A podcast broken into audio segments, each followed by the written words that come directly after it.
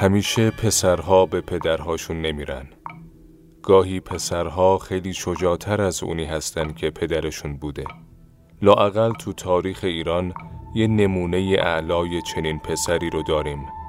مردی که در نبودن هیچ سرداری جلوی مغلها برخاست و گفت ایران بی قلندر نیست.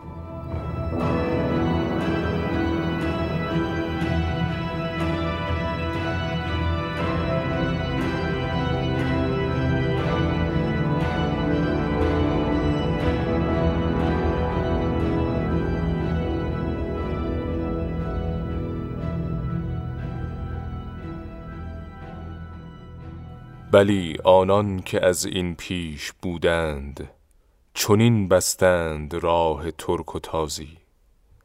از آن این داستان گفتم که امروز بدانی قدر و بر هیچش نبازی. به پاس هر وجب خاکی از این ملک چه بسیار است آن سرها که رفته. زمستی بر سر هر قطع این خاک خدا داند چه افسرها که رفته. ایران شریف ایران قهرمان ایران در حال رقم زدن تاریخ. درود. اینجا چهل و سومین اپیزود مدبویزه که روز دوم آذر 1401 منتشر میشه. من مجتبی حسامی هستم و این پادکست رو با ساسان آقایی و مهدی قدیمی تولید می‌کنیم. Mad Boys یه رسانه آزاد، رایگان و مستقله و درباره مسائلی که ایران بهش مبتلاست حرف می‌زنه. ما رو توی Castbox بشنوید و subscribe مون کنید و همینطور توی تموم پادگیرا و کانال تلگرامی Mad Boys هم در دسترسیم. دوباره مجبوریم توضیح بدیم که Castbox به لطف ارتش سایبری report کنندگان بخش عمده ای از نظرهای شما عزیزان رو در صفحه مدبویز حذف می‌کنه و مکاتبه ما هم به جایی نرسیده متاسفانه. به همین دلیل بخش کامنتات تو کانال مدبویز فعال شده که بتونیم با مدیریت خودمون میزبان نظرهای گرانقدرتون باشیم. خبر دیگهمون این که این هفته مدبویز خیلی پرکار بود. افزون بر انتشار اپیزود 42 نیم درباره تیم فوتبال چون اپیزود چهل درباره سربداران به دلمون نشسته بود دوباره بازخونیش کردیم و می‌تونید دوباره با متن روونتر و خانش بهتر بشنویدش. برای این شماره می‌خوایم بریم آغاز راه تاریکی که در نهایت به خیزش بزرگ سربداران انجامید. حمله چنگیز مغول به ایران تا عصر معاصر بدترین ویرانی تاریخ ایران رو رقم زده. دوران سیاه و تاریکی که زیر سم اسبان تاتاری شهرهای پر رونق و ثروتمند ایرانی یکی یکی قارت شد. در برابر این حجوم وحشیانه پادشاهی وقت ایران خارزمشاهیان کارنامه سیاهی در دفاع از کیان کشور از خودش به جا گذاشت. اما حتی در اون فرار و گریز محمد خارزمشاهی هم جستارای بزرگی از مقاومت سلحشورانه ایرانیا در برابر مغلا رخ داد که حتی سر به حماسه زده. دقیقا همین فردا 801 کمین سالگرد مقاومتی تاریخی و درخشانه و نباید بذاریم تو سطور تاریخمون گم بشه. به ویژه این روزها بیشتر از هر زمانی به بازخونی این حماسه نیاز داریم. درست روز سوم آذر سال 600 خورشیدی برابر با 24 نوامبر 1221 میلادی سپاه انبوه مغول در برابر گروه اندکی از ایرانیان دست از جان شسته قرار گرفتند. رهبر این دسته دلیر از جرگه خارزم شاهی برخواسته بود تا ننگ خاندانشو بشوره. خانم ها آقایان این شما و این جلال الدین خارزم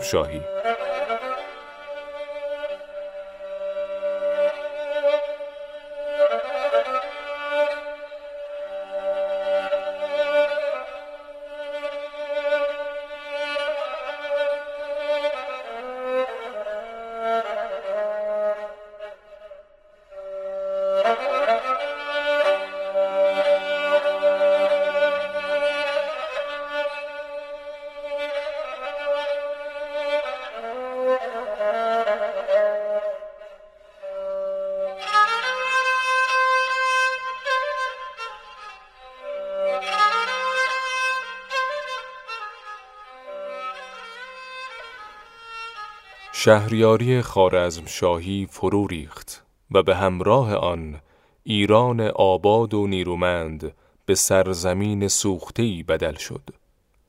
آوازه حکومت سلطان محمد چون خانه مقوایی فرو پاشید. ترکان خاتون و هواشی سلطان در دوزخی که خود در ساختنش سهیم بودند در افتاده و سوختند. ستاره بخت و شخصیت جلال الدین خارزم شاه درخشیدن گرفته بود که از دل رویدادهای سهمگین به در آمد و زمانی همچون ستاره امید ملت به نورافشانی پرداخت. اما دیگر دیر شده بود و امن و امان مانند تیر از دست اهل زمانه بیرون رفته بود. سرگذشت سلطان و ترکان خاتون در پایان زندگانی ماجرای غمانگیزی است سلطان دیگر آن شیری نیست که در نبرد قوریان و قراختاییان و حریفان دیگر به معرکه های نبرد در می آمد. روباهی است که از گله گرگانی در رنده که در تعقیب اویند به هر سوراخ سر می کشد و در پایان زندگانی به درویشی بدل می شود که می گوید دنیا دار ساکنان دنیا نیست. کهنه رباتی است بر دو طرف او دو در نصب کرده اند چون از یکی درآیند از آن دیگری به در رفتن ضروری بود. شهاب الدین محمد نصوی گزارش می دهد سلطان آنگاه که به جزیره آبسکون رسید شادی تمام به او راه یافت تنها و بیچاره و آواره آنجا مانده بود خیمه مختصر جهت وی زده بودند و روز به روز مرض زیاد می‌شد. در اهل مازندران جمعی بودند که او را به معکول مدد می کردند. یک روز گفت آرزو دارم که مرا اسبی باشد که گرد بر گرد این خیمه خرامی کند. ملک تاج الدین اسبی زرد بدان جزیره فرستاد. سرانجام سلطان مرد و دو تن از مهتران همراه او دفنش کردند. و چادری که او را در آن بنهند دست نداد شمس الدین محمود کفن او را به ضرورت از پیراهن ساخت مغولان ترکان خاتون را در قلعه ایلال مازندران اسیر کرده به نزد چنگیز فرستادند فقر و عسر بر او چنان مستولی شده بود که گاه گاه به سمات چنگیز خان حاضر می‌شد و از خورد مواعد چیزی که دو سه روز قوت او شود برمی گرفت. پیش از آن در بیشتر اقلیم های عالم حکم او نافذ بود اما فرزندان خرد سلطان که با ترکان خاتون بودند همه را شهید کردند جز کماخی شاه که بسیار کوچک بود او را زنده گذاشته بودند و به وی تسلیم کرده و از آن وحشت به مشاهده او آرام دل می گرفت. یک روز او را نشانده بود و سرش شانه می کرد و می گفت امروز دلتنگ تو ام و نمی‌دانم سبب چیست. در این سخن بود که بیامدند کودک از وی جدا کردند و خفانیدند. این گزارش محمد نصبی نویسنده و مورخ اصر خارزم شاهی در کتاب سیرت جلال الدین از پایان کار خانواده که در اوج دوران شکوهش تقریبا بر تمامی ایران امروزی به علاوه افغانستان و سرزمینای قفقازی ایران حکومت می‌کرد. خارزم شاهیان که بعد غزنویان و سلجوقیان بر عریکه قدرت نشستن تقریبا تکمیل کننده چرخه اجتماعی و اقتصادی دو پادشاهی پیش از خودشون بودند. میشه گفت در زمان روی کار اومدن خارزم شاهیان ایران تقریبا داشت تبدیل به کشوری کاملا مستقل از اراده خلیفه بغداد می‌شد و همزمان با تضعیف حکومت عباسی ایران دوباره سر به رشد داشت. همونجور که توی اپیزود چهلم مدبویز گفتیم خراسان با نیشابور، مرو، بلخ و بخارا به شکوهی چشمگیر بازگشته و تجارت در ایران رونق زیادی پیدا کرده بود. تبریز، گرگانج، سمرقند و حتی شهر ری از شهرهای دیگه ایران بودند که رخسار فریبندهی داشتن و کشور به ثبات اقتصادی دست پیدا کرده بود. همون جور که تو تاریخ مدرسه هم خوندین، همزمان با محمد خارزمشاه در سمت شرقی ایران چنگیزخان تاتارها رو متحد کرده بود و با فتح سرزمینای پی در پی راهشو به مرزای ایران میگشود. امروز داستان ما درباره چگونگی حمله مغولیا تمام دوران خارزمشاهی نیست. تو این اپیزود تنها به برشی از مقاومت ایرانیا در برابر مغولا می‌پردازیم که خیلی هم آموزنده است. خلاصه ماجرای حمله مغول رو هم همه می‌دونیم. عهدنامه مودت بین پادشاهی مغول به رهبری چنگیز و پادشاهی ایران به رهبری محمد خارزمشاه گسیل شدن کاروان بزرگ بازرگانای مغول به شهر اترار دستور حاکم شهر به قتل عامشون اومدن هیئت دومی از سوی چنگیز نزد پادشاه برای درخواست استرداد حاکم اترار قتل عام این هیئت و در نهایت آغاز حمله مغلا به ایران. درباره اینکه چنگیز واقعا دنبال بهونه‌ای برای حمله به ایران بود یا نه بحث بین تاریخدانا زیاده. با توجه به رفتار چنگیز که همیشه در حال جمعآوری اطلاعات از سرزمینای دیگه بود توی اون هیئت بزرگ بازرگانی بیشک جاسوسای زیادی با مأموریت جمعآوری اطلاعات منطقه‌ای و اقتصادی و نظامی ایران حضور داشتند که شک به نیتهای واقعی چنگیز رو برمیانگیزه. درباره اینکه محمد خارزمشاه احمق بود یا ترسو یا مغرور یا اصلا با سیاست خاصی بهونه رو به دست چنگیز داد هم داوری تاریخی زیاده. ارتش اون ارتش کوچیک و کار نابلدی نبود که نشه باهاش از ایران در برابر مغلا دفاع کرد. چیزی که روشنه اشتباه های پی در پی نظامی ایران با مشورت اشتباه سران سپاه محمد خارزمشاه. مهلک ترینشون این بود که به جای سفارایی تو مرز علیه مغلا با ایده کشیدن دشمن به داخل اجازه دادن خیلی آسون و تقریبا بدون مقاومتی بخش زیادی از شرق ایران رو در نورده و پیش بیاد.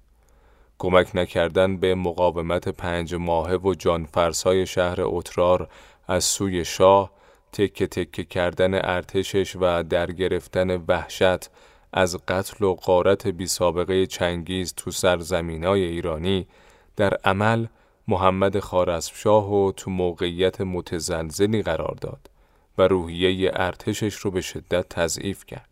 هر گونه شانسی هم برای مقاومت جانانه و پیروزی در برابر مغلا کمرنگ و کمرنگتر شد. سرانجامم شد اونی که نباید و سرنوشت شاه و مادرش ترکان خاتون که فرمان روای پنهان دربار خارزمشاهی بود به بدترین شکل رقم خورد. حتی بدون اینکه از شاه قدر قدرت اون دوران در تاریخ یک صحنه از مقاومت در برابر دشمن ثبت بشه. با هر مدل داوری تاریخی درباره محمد خارزمشاه میشه با عبدالعلی دستقیب در کتاب حجوم اردوی مغول به ایران موافقت داشت که در پایان تحلیلی پنجاه صفحه‌ای می نویسه با همه اینها ما سلطان را به جهت ترک مرکز فرماندهی و عدم قاطعیت در یکی از حساس ترین لحظه های تاریخ کشور مسئول و گناهکار می شناسیم. آری، او مقصر است نه از جهت اینکه با پول و هدیه مغل را رام نکرد نه از این لحاظ که جاسوسان بازرگان نمای مغل را کشت نه به این دلیل که با خلیفه دسیسگر عباسی در افتاد بل به این جهت که از عهده دشمن خانگی کوتاه آمد به مادر و خیشانش میدان توطعه و فتن انگیزی داد و به اقوای مادر مردان مردی مانند جلال الدین را از مقام ولایت عهدی کنار گذاشت. او مقصر است زیرا سخن شهاب الدین خیوقی مرجع زمانش و پسر دلیر خود را نشنید و از همه امکانهای موجودش بهره نبرد. از این پس در نزد مردم و مورخان به شکل مزحکهی درآمد. زبون مردی که منحصرا در اندیشه نجات خیش است. نفایس خزائن را به چنگ و دندان گرفته به این سو و آن سو می رود و در پستوهای قلعه ها پنهان می شود می حراسد که نکند مغولان از دیوارها بالا بیایند و او را بگیرند در هنگامه گریز در نیشابور به عیش و اشرت می نشیند مصالح ملک را در پس پشت کرده رو به نشاط و عیش می آورد و چون می داند که از ایام زندگانی روزی چند بیش نمانده به جهت دفع ملال به باد گساری مالامال اقبال می کند. اصحاب لحو و طرب در خدمت او مجتمع گشته و ندیم و مشیر او می شوند.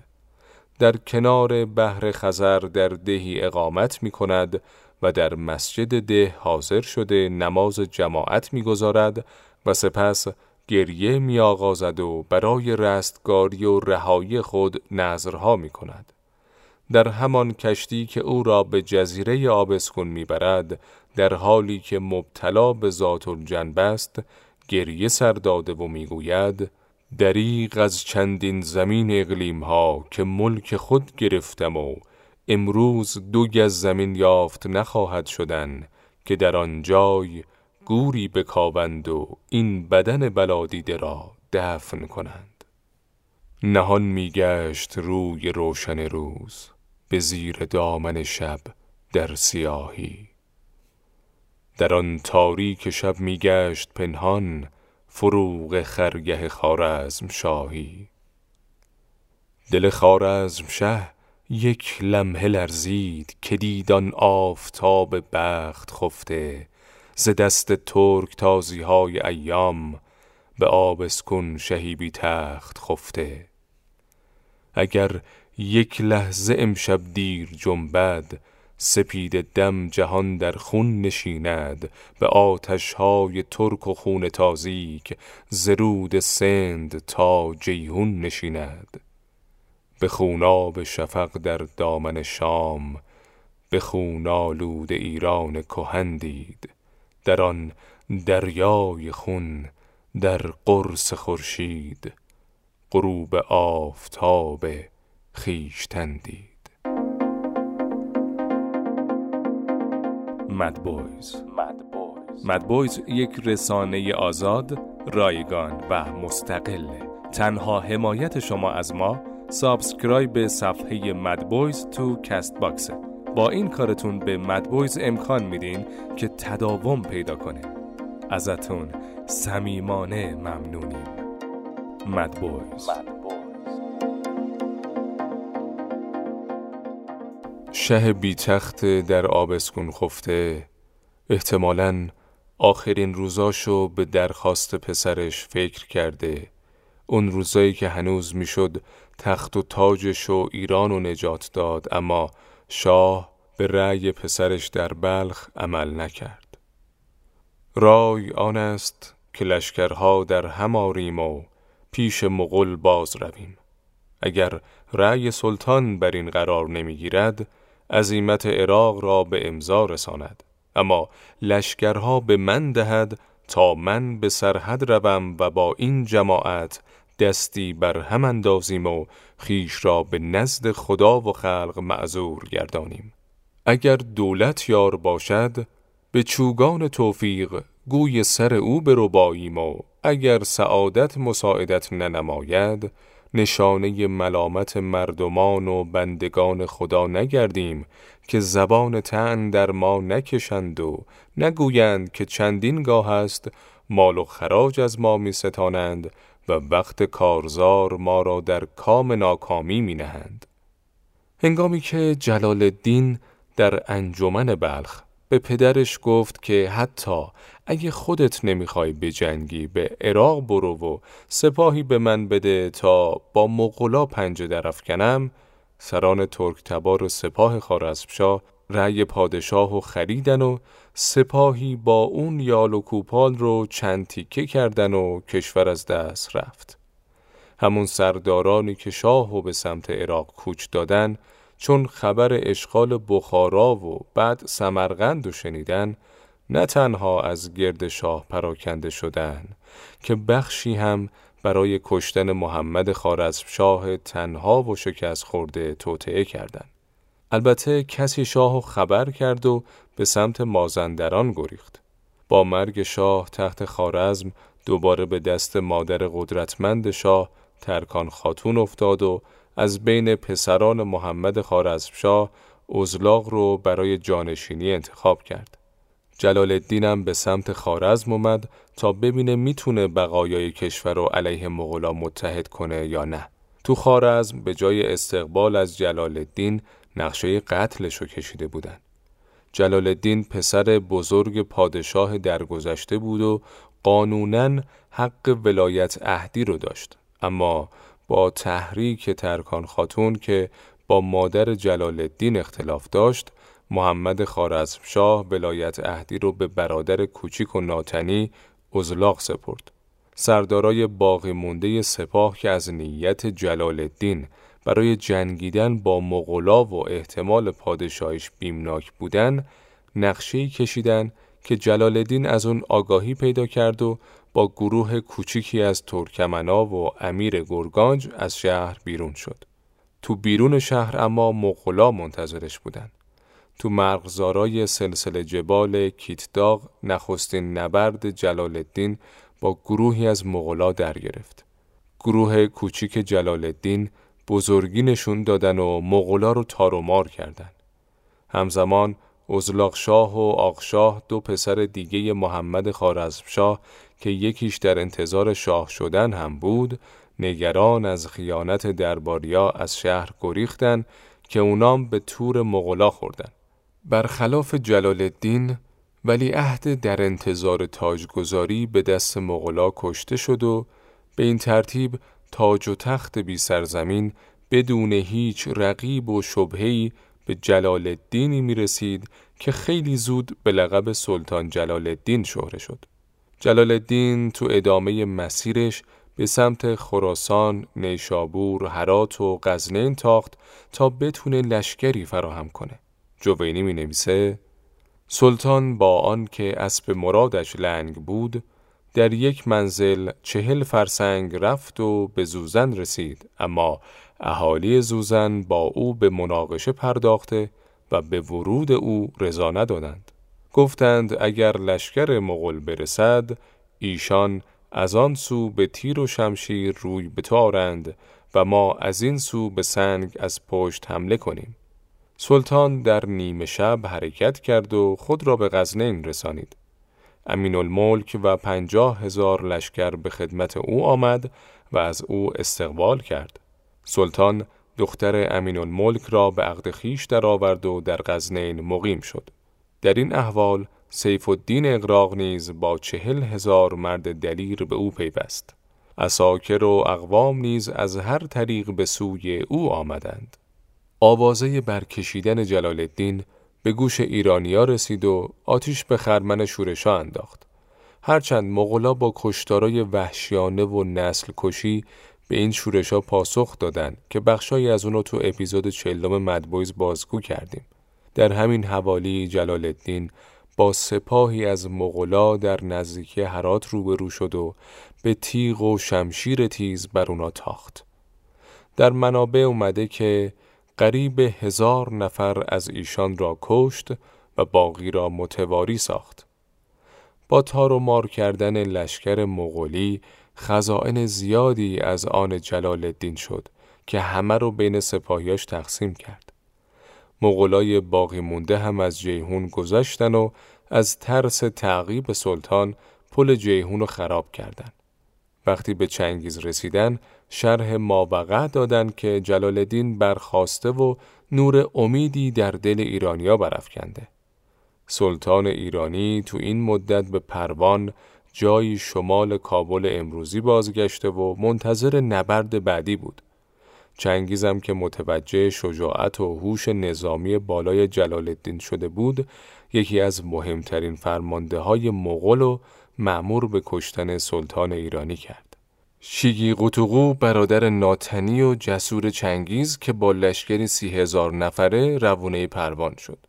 جنگ جلال الدین و قطوقو توی فرسنگی پروان و تو دره باریک رخ داد که مناسب سوار نظام خبره مغولی نبود. سلطان دست راست سپاهشو به امین الملک سپرد و جناه چپ و به سیف الدین داد. خودشم تو قلب سپاه ایستاد. ده هزار لشکر مغول به میمنه یا همون جناه راست زدن اما از قلب و جناه چپ سپاه ایران به کمک امین الملک رفتن و لشکر مغولا رو در بر گرفتن. نبردی سهمگین و پر از خون و مرگ که تا دو روز به درازا کشید. زهر سو بر سواری غلط می‌خورد. تن سنگین اسبی تیر خورده. به زیر باره می نالید از درد سوار زخم دار نیم مرده. ز سم اسب می چرخید بر خاک به سان گوی خونالود سرها. ز برق تیغ می افتاد در دشت پیاپی دست ها دور از سپرها. میان گردهای تیره چون میغ زبانهای سنانها برق می‌زد. لب شمشیرهای زندگی سوز سران را بوسه ها بر فرق می‌زد. در اواخر روز دوم قوتوقو که شکست و نزدیک می‌دید هیلهی به کار برد. اون آدمکایی کاهی به سبک جنگجویای مغولی ساخت و روی دکلای یدکی سوار کرد که شاید بتونه سپاه جلال الدین رو فریب بده. سلطان خودش فریب این نیرنگ و نخورد اما لشکرش به گمان رسیدن نیروی کمکی به مغلا دچار شک و شبهه شدن. گروهی مشورت کردن و به کوها عقب نشستن اما جلال الدین و وفاداراش باقی موندن و نبرد به روز سوم کشید. آغاز این روز با نیرنگ دیگه همراه شد.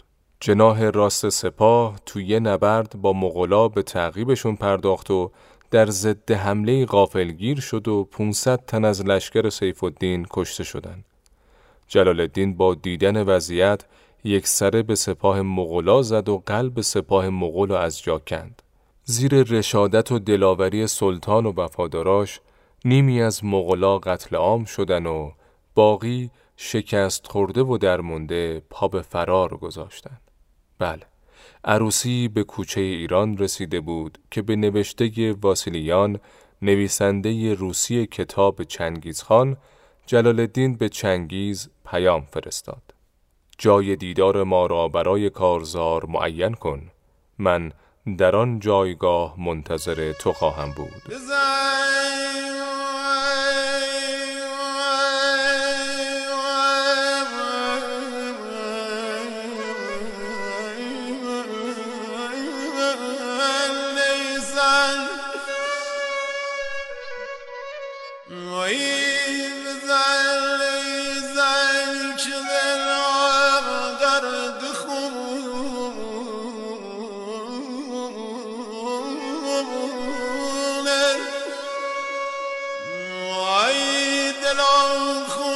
دست زمونه زمونه زمونه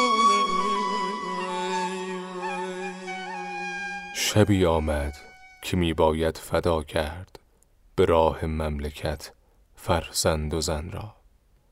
به پیش دشمنان استاد و جنگید رهاند از بند اهریمن وطن را. این صدای سلطان جلال الدین تنها مقموم زیر گرد و غبار جنگ نابرابر و خسته از کارزاری دشواره. از پیروزی بزرگ پروان چجوری به اون لحظه هولناک انتخاب در کنار دریای خروشان سند رسید؟ جنگ پروان نشون داد که حتی یه ایران زمین خورده هم به شرط رهبری شجاع و دانا می‌تونه در برابر مغلا بیسته و مغلا شکست ناپذیر نیستند. این پیروزی تو سراسر سرزمین ایران باستاب شدیدی پیدا کرد. ایرانیا دست به شورش های گسترده زدند. چند نفری از فرمانده های محلی با الهام از پیروزی های پی در پی جلال الدین به پا خواستن و در یک نمونه مرو با موفقیت آزاد شد. بعد مرو بخارا و هرات تو فاصله کوتاهی مغلا رو بیرون کردند. یه فرمانده شجاع ایرونی به نام محمد مرغانی حتی دو بار به اردوگاه چنگیزخان تو بغلان حمله کرد و هر دو بار با قارت اردوگاه به پناهگاهش برگشت. در ایران یه زلزله سیاسی به راه افتاد و جلال الدین احتمالاً در شب پیروزی پروان در حال کشیدن نقشه پیروزی های بزرگتر آینده بود. اما حافظ بی جهت نگفته من از بیگانگان دیگر ننالم که با من هرچه کرد آن آشنا کرد شهد شیرین پروان به کام شاه نریخته بود که آتش اختلاف بر اردوگاهش افتاد یمین و یسار سپاه و دو بازوی قدرتمندش امین الملک و سیف الدین بر سر غنائم جنگ پروان به مشکل خوردن از قرار معلوم دعوا بر سر اسبی آغاز شد و در این نزاع امین الملک تازیانهی به سر سیف الدین زد و چون شاه امین و بازخواست نکرد سیف الدینم لشکرش برداشت و شبونه به کوههای کرمان شتافت. با رفتن سپاه سیف الدین نیروی جلال الدین خیلی زود در هم شکست و دیگرانم یک به یک مسیرشون رو جدا کردند. همزمان چنگیزم تلاشای خودشو با فرستادن پیکایی به امیرای نواحی مختلف آغاز کرد و وعده داد که هر کس از جلال الدین روی بتابد شطور شطور بار طلا پاداش خواهد گرفت. سلطان که این وضعیت رو دید رو به غزنین کرد تا بلکه بتونه از رود سند به سمت هند بره و در اونجا تجدید سازمان نظامی کنه. چنگیزم که از طریق جاسوساش متوجه وضعیت اردوی جلال الدین و نیتش شده بود سپاه بزرگی رو تو تعقیبش ره سپار غزنین کرد. جلال الدین در صدد یافتن یک کشتی برای عبور از سند بود اما جریان تیز آب که از تنگنای کوها میگذشت کشتی رو در هم شکست. سلطان به همراه همسر و فرزنداش با گروهی از وفادارا تو ساحل سند گیر افتاده بود. در حالی که چنگیز با سپاهی انبوه به تاخت به سمتشون می اومد. میان موج می رقصید در آب به رقص مرگ اخترهای انبوه به رود سند می غلطید بر هم ز امواج گران کوه از پی کوه خروشان ژرف بی پهنا کفالود. دل شب می درید و پیش می رفت از این صد روان در دیده شاه زهر موجی هزاران نیش می رفت نهاد دست بر گیسوی آن سرو بر این دریای غم نظاره می کرد بدو می گفت اگر زنجیر بودی تو را شمشیرم امشب پاره می کرد گرد سنگین دلی ای نرم دل آب رسید آنجا که بر من راه بندی. بترس آخر ز های ایام که ره بر این زنه چون ماه بندی. به روایتی پنج هزار مرد جنگی در برابر بیش از پنجاه هزار سوار نظام چنگیز صف کشیدن با وجود جنگ نابرابر جلال الدین نه قصد سازش داشت نه تسلیم.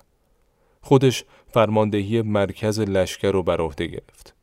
امین الملک بر پیشانی سمت راست نشست و افغانهای جناه چپ و تیمور مالک فرمانده جدیدشون هدایت می‌کرد. شاه بال چپ سپاه ایران رو به عمد به شکلی آرایش داد که آب رودخونه ازش حفاظت می‌کرد. و سمت راستم در پناه ساحل قرار گرفته بود. این شیوه استقرار سپاه ایران مزیت مغلا رو تو نبردای متحرک از بین برد و فضای محدود نبرد از قدرت تعداد برتر اونا کاست. چنگیزم به شکل سنتی مغلا آرایش هلالی شکل به نیروهاش داد. اهمیت جنگ سند براش اونقدر زیاد بود که بیشتر فرزندا و برادراشو به میدون نبرد آورده بود. پیشوای مغول شخصا به نیروهاش دستور داد که هر جوری می‌تونن راه فرار پادشاه ایرانی رو ببندن. نبرد با درگیر شدن بالای دو سپاه با هم آغاز شد. هر نیروی مغولی رو که میکشتن با دو نفر جایگزین می‌شد. با این وجود سمت چپ جناه ایران تونست موقعیت دفاعی محکم خودشو حفظ کنه. بدان شمشیر تیز آفیت سوز در آن انبوه کار مرگ می کرد. ولی چندان که برگ از شاخه می ریخت دو چندان می شکفت و برگ می کرد. شاه جلال الدین به مانند گذشته خودش هم یه تنه به قلب سپاه مغلا زد و مثل ریگ مغل بود که جلوش روی زمین میافتاد. شهاب الدین محمد نسبی نوشته که جلال الدین حتی تونست چنگیز و به دام بندازه اما نیروی بزرگ مغلا از پیشواشون دفاع کردن و اون از معرکه گریخت. در آن باران تیر و برق پولاد میان شام رستاخیز میگشت. در آن دریای خون در دشت تاریک به دنبال سر چنگیز میگشت. هرچی جنگ به سمت بعد از ظهر پیش می‌رفت برتری عددی مغلا بر ایرانیا چیرگی پیدا می‌کرد. با وجود جانفشانی و رشادت بالا تیمور مالک فرمانده جناه چپ جان باخت و گروهی از مغلا با دور زدن خط چپ لشکر ایران تونستن به قلب سپاه بزنن. سمت راستم در آستانه فروپاشی قرار گرفته بود و امین الملک فرمانده اون جناه هم به دست مغلا افتاد و جون داد. لحظه شکست ایرانیا فرا رسیده بود و آخاش مالک پسرموی شاه ازش خواست که برای نجات خودش جنگ و رها کنه و بگریزه. غروب سند در راه بود. شاه به سمت خیمه ها برگشت. از خودش پرسید بعد من سر زنا و کودکا چی میاد؟ لحظه دراماتیکی فرا رسیده بود. یا باید توی میدون جنگ میمرد که به معنای پایان یافتن هر امیدی برای مقاومت علیه مغلا در ایران بود یا باید از طریق میگریخت و اون وقت ننگ افتادن مادر و زنش و حرم ایرانیا به دست مغولای وحشی براش باقی میموند. ز رخسارش فرو میریخت اشکی بنای زندگی بر آب می‌دید. در آن سیما بگون امواج لرزان خیال تازه‌ای در خواب می‌دید. اگر امشب زنان و کودکان را زبیم نام بد در آب ریزم چو فردا جنگ بر کامم نگردید توانم که از ره دریا گریزم. به یاری خواهم از آن سوی دریا سوارانی زره پوش و کمانگیر. دمار از جان این غولان کشم سخت بسوزم خانمانهاشان به شمشیر. شبی آمد که می باید فدا کرد به راه مملکت فرزند و زن را. به پیش دشمنان استاد و جنگید رهاند از بند اهریمن وطن را. انتخاب دشوار سلطان به آب دادن زنای خانواده و فرزنداش بود. زنا در کام آب رفتن تا به دست مغول بدکاره نیفتن. به یاد اون شست هزار دختر نوباوهی که تو شهرهای مرزی ایران خودشونو از بلندی به پایین پرت کردن تا اسیر این دیوان زن ستیز و زنازار نشن. به دستور شاه تمام خزائن هم به رود انداختن و بعد با چشمانی لبریز اشک و خون قلبی پاره از اندوه سلطان جلال الدین همسر و مادر به دریا سپرده به قلب سپاه مغلا زد تا توان داشت کشت و کشت و سر اجنبی روی سر اجنبی افتاد چون کار به نهایت رسید به سمت رودخونه زد و شاهکاری خلق کرد که چنگیز دست بر دهان گزید شمشیر به دست به سمت دریا تاخت و هر مغولی بر سر راهش و قلقم کرد با شمشیر آخته سوار بر اسبش به لبه صخره ده متری رسید و خودشو با اسب به دریا پرت کرد. چنگیز که شاهد این شاهکار شجاعت و دلیری بود، شاهو به قدری تعقیب کرد که از اون سمت رودخونه سر به سلامت بیرون برد. خان مغل پسراشو جمع کرد و با صدای بلند گفت گر پدر را پسر چنین باید. لشکر باقی مونده ایران تار و مار و قتل عام شدن. وقتی مغلا به خیمه ها رسیدن همسر و مادر سلطان زیر دریایی از آب خفته بودن و دست مغلا بهشون نرسید اما پسر هفت ساله جلال الدین و سینه بریدن و چنگیز قلب گرمش و به فرمانده مغل پیشکش کرد. همه سر به سر دستینی کی برید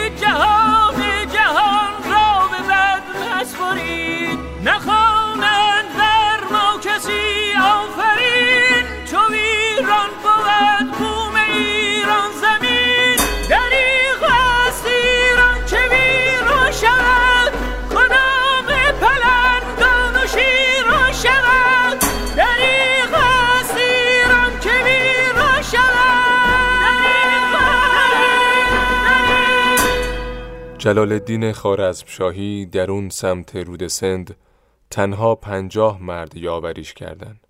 اما اون باز هم ادامه داد. از پنجاه نفر به سه هزار نفر و از سه هزار نفر تا بیست هزار نفر لشکرش ارتقا داد و هرگز دست از مبارزه با مغلا در ایران نکشید. بارها و بارها سپاه های مختلفی جمع کرد. تمام عمرش رو به منطقه های مختلف لشکر کشید تا بتونه ایرانیا رو برای مبارزه و پیروزی علیه مغلا متحد کنه. برای این کار حتی نزد خلیفه عباسی که روزگاری دشمن پادشاهی های ایرانی بود رفت اما به جای سازش با شعله های جنگ روبرو شد. جلال الدین اونقدر زنده موند و جنگید که مرگ چنگیز و دید و چنگیز با وجودی که بارها تا چند متری سلطان رسید هرگز نتونست اسیرش کنه و به بندش بکشه. هرگزم تا لحظه مرگ از فکر پادشاه ایرانی آسوده نشد. با مرگش جلال الدین تبدیل به مهمترین چالش اکتای خان هم شد. بارها به میدون رفت خیانتها دید در صحنه نبرد تنها شد اما پا پس نکشید و به مبارزش ادامه داد. هرگزم به دست مغلا نیفتاد. با این وجود به دلیل خیانتها، تردیدها و فقدان اتحاد جلال الدین هرگز نتونست آزادی کشورش از دست مغلا ببینه. از جنگاوریاش و اینکه مغلا در حسرت گرفتنش سوختن در ایران حماسه ها ساخته شد و سلطان جلال الدین به یک افسانه شباهت یافت. درباره سرنوشتش هم اختلاف های مختلفی هست. عباس اقبال آشتیانی بر این باوره که جلال الدین در جایی در جنوب شرقی ترکیه امروزی کشته شده. می نویسه در جنگ اصفهان با مغولان برادرش قیاس الدین در میان معرکه او را تنها رها کرد و با این حرکت خائنانه شکست بزرگی به کار جلال الدین وارد آورد. با این وجود جلال الدین دست از جنگ نکشید. آنقدر جنگید تا تنها ماند. آن وقت مردانه گریز کرد و به لورستان گریخت. قلب سپاه او در این جنگ متلاشی شده عمرا و سرداران رشید او کشته شدند گروهی نیز گریختند جلال الدین اما باز به آذربایجان بازگشت و آنجا را بار دیگر سامان داد در این زمان شنید که چنگیز مرده و اکتای خان جانشین او شده اکتای نیز دست از تعقیب جلال الدین نکشید سپاه عظیمی را جهت سرکوبی قطعی جلال الدین و فتح آذربایجان و کردستان روانه ایران کرد. جلال الدین در ماهان ارومیه بود که دانست مغولان در تعقیب او می آیند. ناچار از ماهان به گنجه رفت تا تدارک سپاه کند ولی در نزدیکی دیار بکر مغولان بر او تاختند و همراهان او را کشتند. اما جلال الدین باز به سلامت از میدان جنگ گریخت و به حدود سیافارقین رفت. آنجا و در کوههای اطراف این شهر به دست محلی ها به قتل رسید. پس از واقعی قتل جلال الدین صاحب شهر دیاربکر کسانی را به محل قتل او فرستاد تا استخوانهای آن تیر روز را جمع آورده و در محلی مدفون ساختند. تا سی سال بعد از مرگ جلال الدین هنوز ایرانیان مرگ او را باور نداشتند و هر چند سباهی کسی به نام جلال الدین خروج می کرد و می گفت من سلطانم. با وجود این باور اقبال آشتیانی گزارش جوینی تاریخ نویس قرن هفتم قمری چیز دیگه ایه. اون می نویسه در شرح پایان کار سلطان جلال الدین اختلاف است. بعضی می‌گویند به کوهستان آمد و شبانه در موضعی فرود آمد. اهالی طمع در لباس او کردند او را زخمی محکم بر سینه زدند و ندانستند چه کار کردند. استنباط بر این است که یکی از آن جماعت لباس او را پوشیده به شهر آمد. بعضی خواص جامه و سلاح او را شناخته آن جماعت را کشتند، تربتی ساختند و شخص مقتول را در آن دفن کردند که سلطان بوده است. قومی می‌گویند جامعه های دیگری بود که خواص او داشتند و خود او خرقه می پوشید. تصوف می کرد و در بلاد تواف می کرد. هرچه بود سری شد. بعدها هر کجا شایع بود که سلطان را دیدند. وزیر عراق می گفت یک چندی در شهرها بشارت می‌دادند که سلطان جلال الدین در فلان قلعه است. یک بار نیز کسی خروج کرد که من سلطانم و آوازش به همه جا پیچید. سرنوشت اسرارآمیز سلطان جلال الدین برای ایرانیا یه افسانه نامیرا شد تا چند نسل با اون افسانه زندگی کنه و توی تلخترین روزا هم امید ببنده که روز رهای ایران نزدیکه.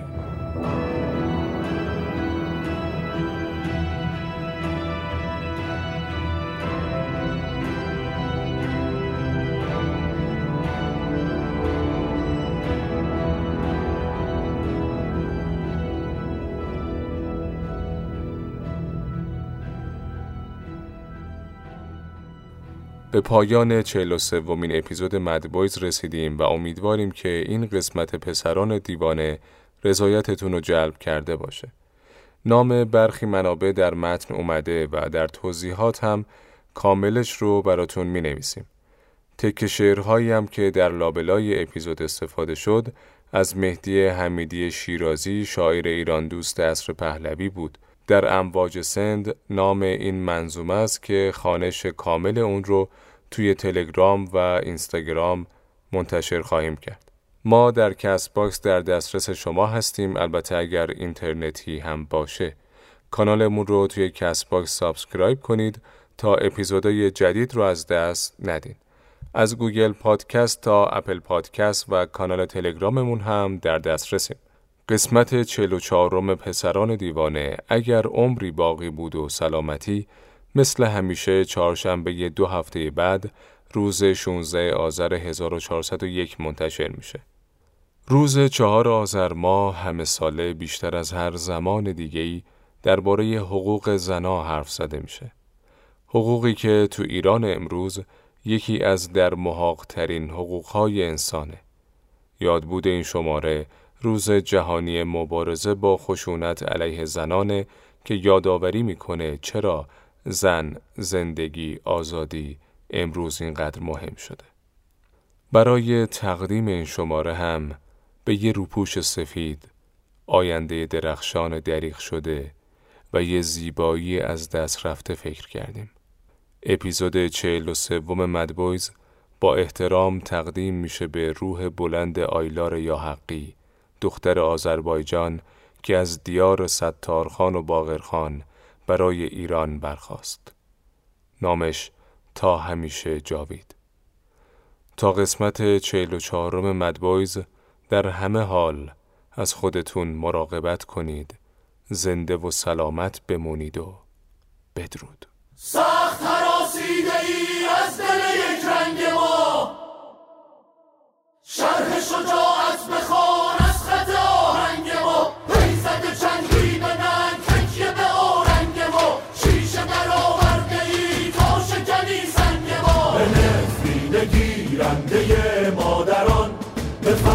باد پاشیده بر آسمان به خشم خروشیده از خاوران به اوسیان بشکوه نسل جوان.